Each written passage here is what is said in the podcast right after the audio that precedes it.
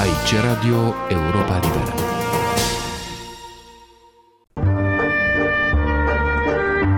Cultură și politică. O rubrică de Victor Eschenazi Moroșan.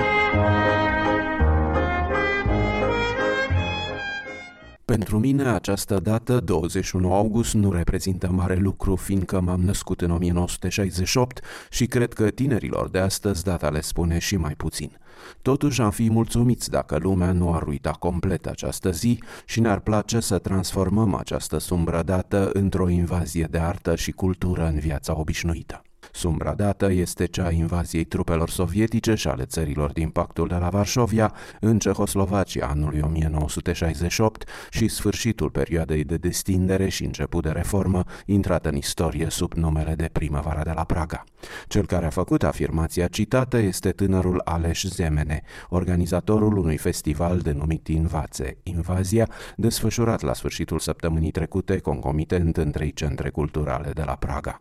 Nevoia și datoria de memorie sunt vădit percepute diferit în Europa răsăriteană și dacă românii, din punct de vedere al memoriei colective a decenilor de comunism, nu prea au ce să-și amintească drept eveniment unificator, dovadă între altele excesivul tam-tam făcut zilele trecute în jurul dispariției unui Gheorghe Apostol și a scrisorii celor șase, lucrurile stau diferit la Berlin, Budapesta, Praga sau Varșovia revoltele din 1953 de la Berlin, insurecția din 1956 de la Budapesta, primăvara pragheză din 1968 sau mișcarea sindicală Solidaritatea în Polonia au rămas toate în istorie ca momente de revitalizare colectivă, iar semnificația lor a fost transmisă generațiilor ulterioare. Festivalul multiartistic, cum l-au definit organizatorii de la Praga, a fost o formulă alternativă de a păstra memoria, în formule aparent puțin legate de evenimentele propriu-zise din 1968. Un spectacol pe acoperișul unei galerii de artă,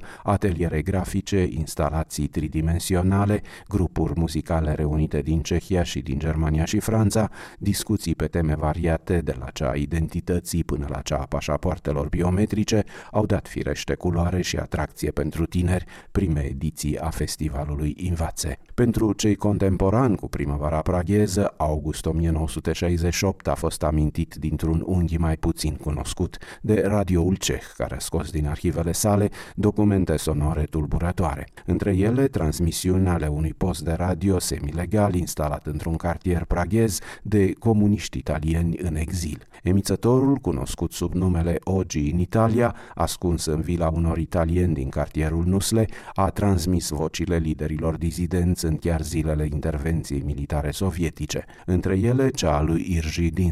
Ještě tady máme zprávu o nedovoleném překročení našich státních hranic proti vůli Viitorul ministru de externe, pe atunci un tânăr ziarist, spunea ascultați încă o dată informații despre încălcarea frontierei statului cehoslovac contra și împotriva voinței de stat și de partid. Ministerul de externe, sediul său din Palatul Cernin, a fost deja ocupat. Probabil nu vom mai putea difuza mult timp din localurile noastre, deoarece infanteria sovietică aflată în fața clădirii radioului ceh nu va întârzia cu siguranță să o ocupe. Ogi în Italia a fost singurul post care a transmis în limba cehă după instalarea ocupației sovietice în 1968. Postul avea să existe până în 1971, când urmarea unui interviu cu noul secretar general al Partidului Comunist Italian, Enrico Berlinguer, în care era condamnat așa numita politică de normalizare sub oblăduirea Moscovei, emițătorul a fost desfințat.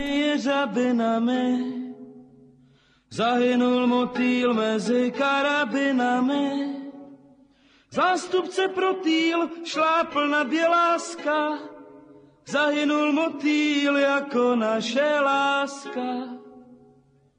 Zahynul motýl jako naše láska.